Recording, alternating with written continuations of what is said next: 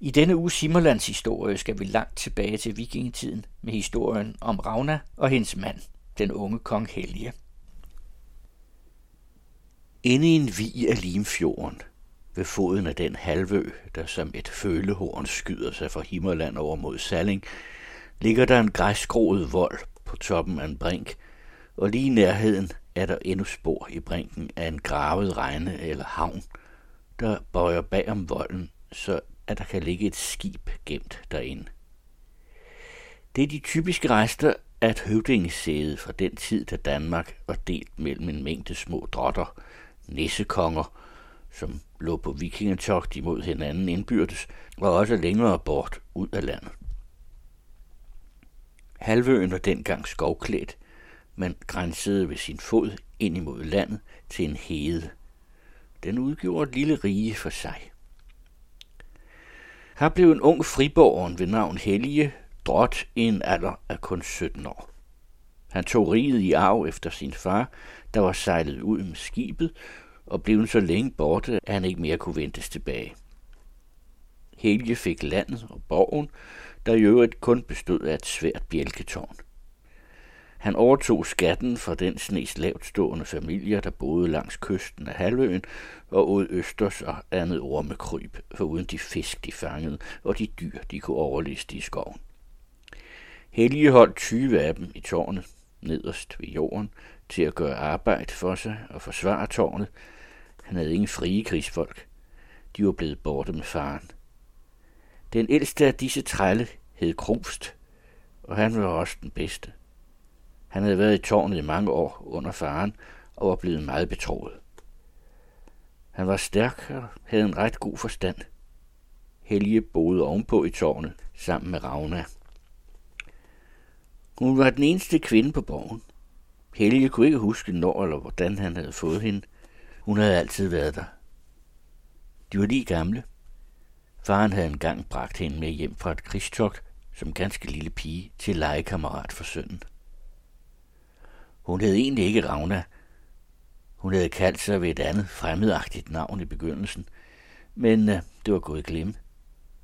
Ravna, Ravna, havde Helge råbt så tit, da de var små, når han ville beskæmme hende, fordi hun havde sort hår. Det var begyndt som et øgenavn, men nu lød hun det gerne og hed ikke andet. Helge var selv lyshåret og hvid overalt på skinnet, men Ravna var brun som mjød. Hendes hår gnistrede som det sorteste i verden. Hun havde ikke blå øjne. Hendes øjne var mørke og bløde. Helge var meget større end hende. Inde i skoven, nedgravet ved et træ, som man kun kunne finde, når man var indvidet i mærkerne, beroede Helges arv af kostbarheder. Mange gode våben. Guldringe og sjældne prydelser, som faren havde hentet hjem fra udverdenen, om de ting talte Helge aldrig. Helge havde foruden alt dette arvet en gammel, bitter ufred, der havde bestået flere slægtled mellem høvdingen her i Wien og så dem i bugten på den nordre side af halvøens fod. Drotten der havde land nordefter, men havde aldrig gjort krav på halvøen også. Den, der nu styrede, hed Anvor og var en gammel mand. Han var ofte blevet slået af Helges far, og det havde gjort ham gammel før tiden af hævnsyg. Noget af det første Helge tog sig for, efter at være blevet mand på borgen, var at begive sig tværs over halvøen over på den anden side for at undsige Anvor. Han red helt ind under porten på hans borg og vældede op til ham, at nu var han herre på halvøen, og nu skulle det ikke undre Anvor, om der timede sammen en ulykke nu og da i fremtiden. Han voldugede sit magre hoved frem over bjælkekransen på tårnet og nikkede, nikkede målløs af vrede. At Helge udfordrede ham, som var tre gange så gammel, var en forsmedelse, der fik det til at svimle for ham. Helge red bort med det samme, mens Anvors folk skød pile og spyd ned efter ham, uden at have held til at ramme. Men otte dage efter viste 15 mand med kohuder sig på brinken lige over for Helgesborg. De kom ud af skoven, tudende i uroksehorn, og i spidsen for dem red Anvor i fuld bevæbning. Det var åben fejde. De prøvede først at storme tårnet, men øh, det kom de dårligt fra. Det kunne ikke stormes. Så lagde de sig for borgen og belejrede, lod en her af træl gøre jordarbejde og indrettede sig på at blive liggende og sulte dem ud af tårnet. Det lykkedes dem heller ikke. De led for svære tab. Helge og hans besætning af trælle havde al fordelen, da de befandt sig i højden. Krigen var dem til daglig morskab. Det adspredte dem at slippe sten ud fra tårnet og lade dem falde ned på belejrene, når de kom for nær. Til tidsfordriv kogte de vand og hældte ned, og de udtænkte pus, som var så sovløse og overflødige, at Anvor skar hænder af græmmelse. Krust var dygtig til at udgruble alle mulige krigspus. Helge opfandt selv personligt en slynge, hvormed de fangede en af Anvors mænd og halede ham op i tårnet til uforglemmelig skændsel for hans kammerater nedenunder. Den dag det skete, hævede Anvor belejringen og drog hjem. Hjertesyg af den vandære det var. Han kom så aldrig rigtig før siden, hvor mere skal blive fortalt. Harmen slog i den grad ind, at han ligefrem forsvor at have mere med Helge at gøre. Han ville ikke engang krige på ham. Unge Helge opfordrede ham endda mere end nok sidenhen efter belejringen. Han redde til over til Antvorsborg og afskød en pil mod porten, eller råbte et ror op, som gik Anvor til marv og ben.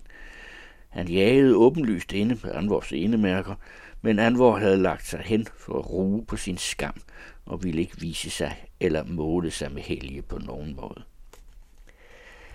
Helge blev da til sidst ked af at udæske sin fjende. Han slog sig til ro, ved ham angik med at rejse en nidstang op på heden, der hver dag vendte et grinende hestehoved mod Anvorsborg. Og i en malig stund gjorde han en vise, som siden blev kvædet af alle og enhver på hele halvøen, når de stagede i deres egetro ud på fjorden og grå muslinger op. Et vers, der kom på alle trællelæber og gjorde Anvors spi udødelig. Det lød således. Anvor har aldrig takket mig, fordi da jeg fiskede med angel imellem hans mimrende mænd, han mistede en af de dummeste. Der kom nu lange, rolige tider for Helge, og for Ravna, hvem Helge i øvrigt aldrig tænkte på, fordi han altid havde hende. Agna var altid at finde i et af hjørnerne af den firkantede bjælkestue op i tårnet. Hun sad på en høne af siv og holdt om sine korslagte ankler og så frem for sig med sine blødt indfattede, dukkede øjne. Når Helge kom tilbage fra jagt eller udflugt, var Ravna måske flyttet hen i et andet hjørne, og der havde han hende der med den stille mund og det tykke natsorte hår. Ravna var yderst tavs af sig. Hun sagde omtrent ingenting, men hun var altid skøn og skinnende som et under. Altid med silkefin hud og venlig at gå ned.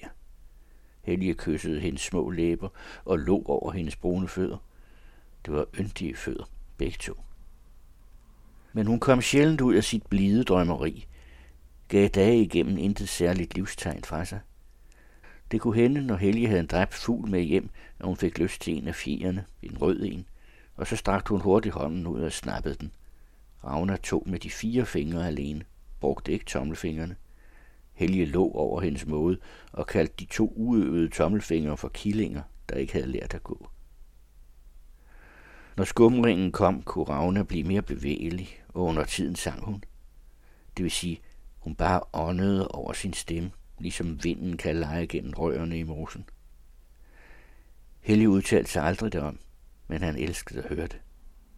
Selv kunne han ikke synge, havde ingen evner i den retning. Helge dyrkede ingen guder, men der var to ting i verden, han elskede. Det ene var regnbuen, når den stod spændt over byen, som fjernede sig på fjorden. Det andet var Ravnas sang i tusmørket. Dog talte han ikke derom. Ung Helge passede sine sysler, så langt dagen var, og havde ellers intet at tænke på. Han tog ud på jagt i sine skove eller red planløst rundt ud over heden, så i solskin og så i regn. Den høje smækre knøs sled sine klæder i stykker. Hans hår voksede ned på skuldrene. Under tiden blev han borte hele døgn og kom hjem med øjnene fulde af ensomhed og genskær af de hvide tigende udsigter.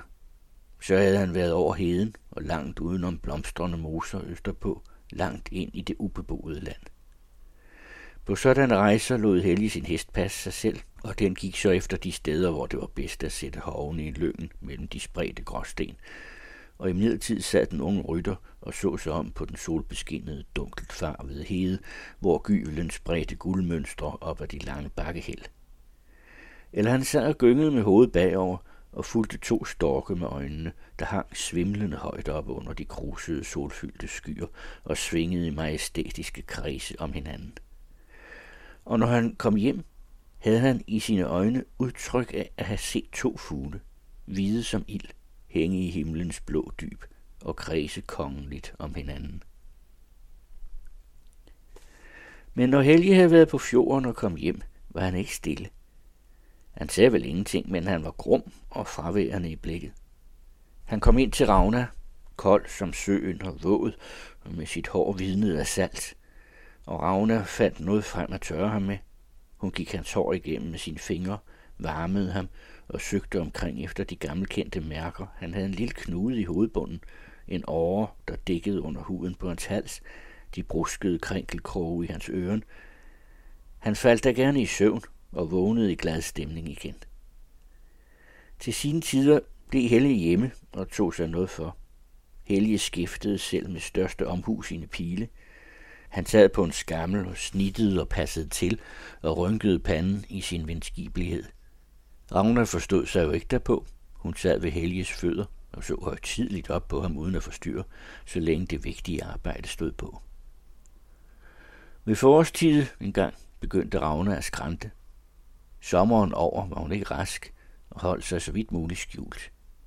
I august måned fik hun et barn, en søn. Samme dag han var kommet til verden, red Helge ud i heden langt bort.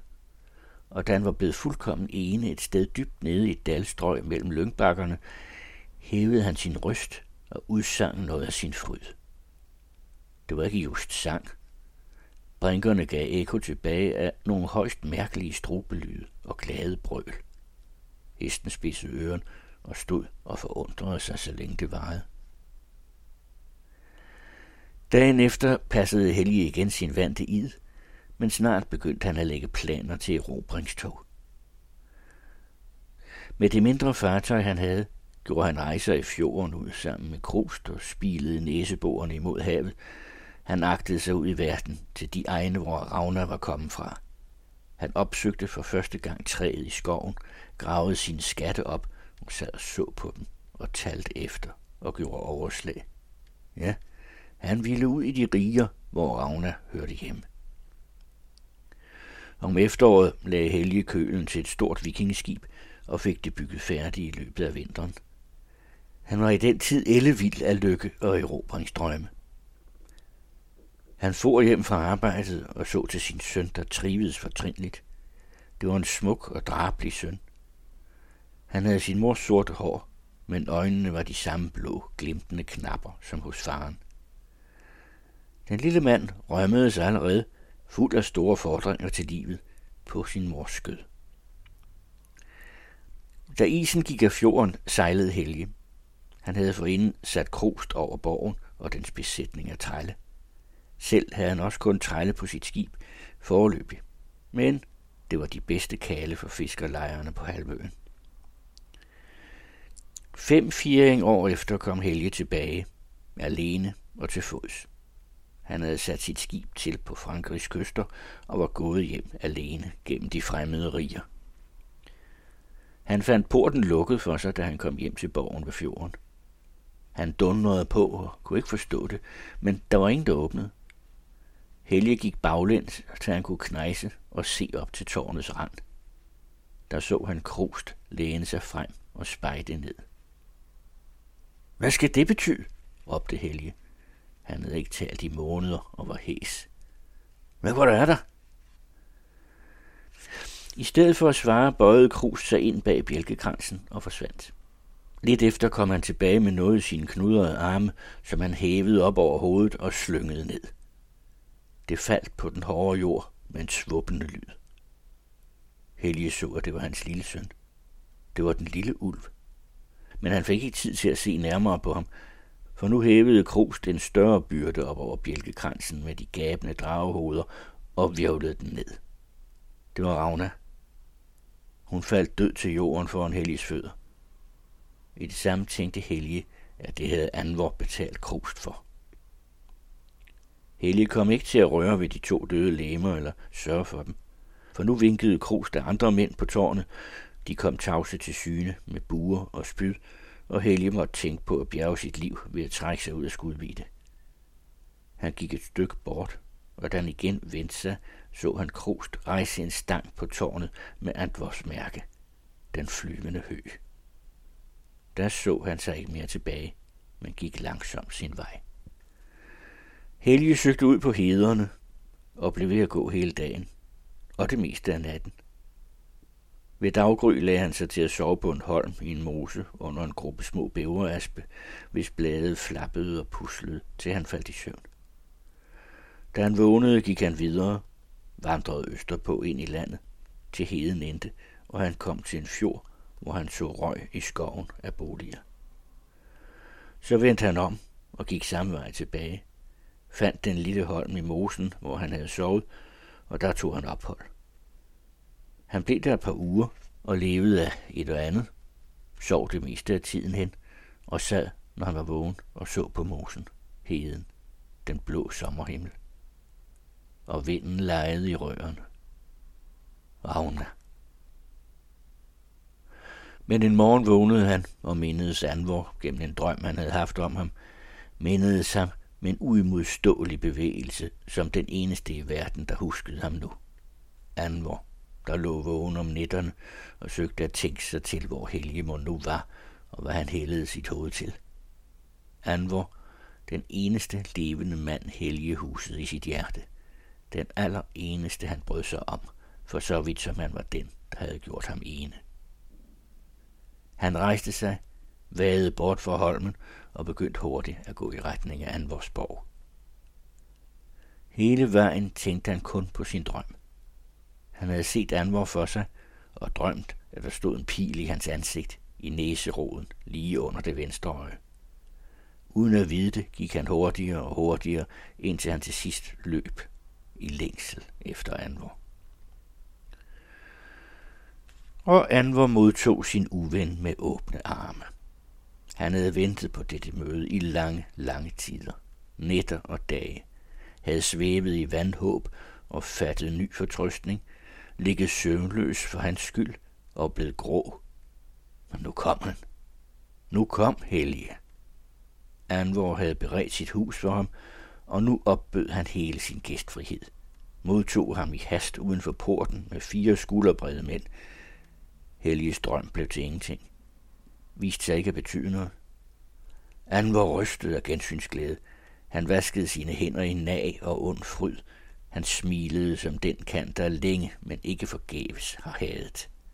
Hans magre ansigt lyste af ydmyghed, som var det for meget, for rig en oprejsning, der kom til ham i hans livs aften. Velkommen, Helge. Velkommen. Og Anvor lod sin gæst, som var noget forkommen, føre til et kammer, der var beredt til ham dybt under jorden, et hul i den sorte jord. Han gav ham sine trælle til opvartning, og de lod ham hviles på et bolster af spydstager, hvorunder der blev fyret med kul. Lod hans lange, edle lemmer strække med en vinde, og hans brystkasse klemme mellem to stykker træ. De lagde svirp varme teglsten mod hans fodblade og togede ham med sydende tag. Derpå begyndte de at brække hans led fra de yderste af med hammer af træ. Da de knuste hans tommelfingre, tænkte han hastigt på Ravnas små, uøvede tomler. Men da den sorte kulrøg bølgede op om ham og slog sammen om hans hoved som Ravnas lange hår, der gad han ikke længere undse sig for sine bødler, men græd. Græd sine unge år ud. Han græd og skreg, med hovedet bøjet tilbage og med vidt åben mund. Under det sorte jordloft lød Helges jammerråb som dumpe skred i en grav. Ravne! Kaldte og skreg han. Ravne! Og igen. Ravne! Der kom hun til ham. Han så hendes sorte vinger flagre imod sine øjne. I hørte Ravna, en Himmerlandshistorie af Johannes V. Jensen. Den stod første gang trygt under denne titel i det svenske tidsskrift Ord og Bild i 1905. Så blev den trygt i en særskilt lille illustreret bog i 1932 og blev første gang optaget i en samlet udgave af Himmerlandshistorierne i 1973. Der kommer flere Himmerlandshistorier i de næste uger her i Farhavs Klassikere.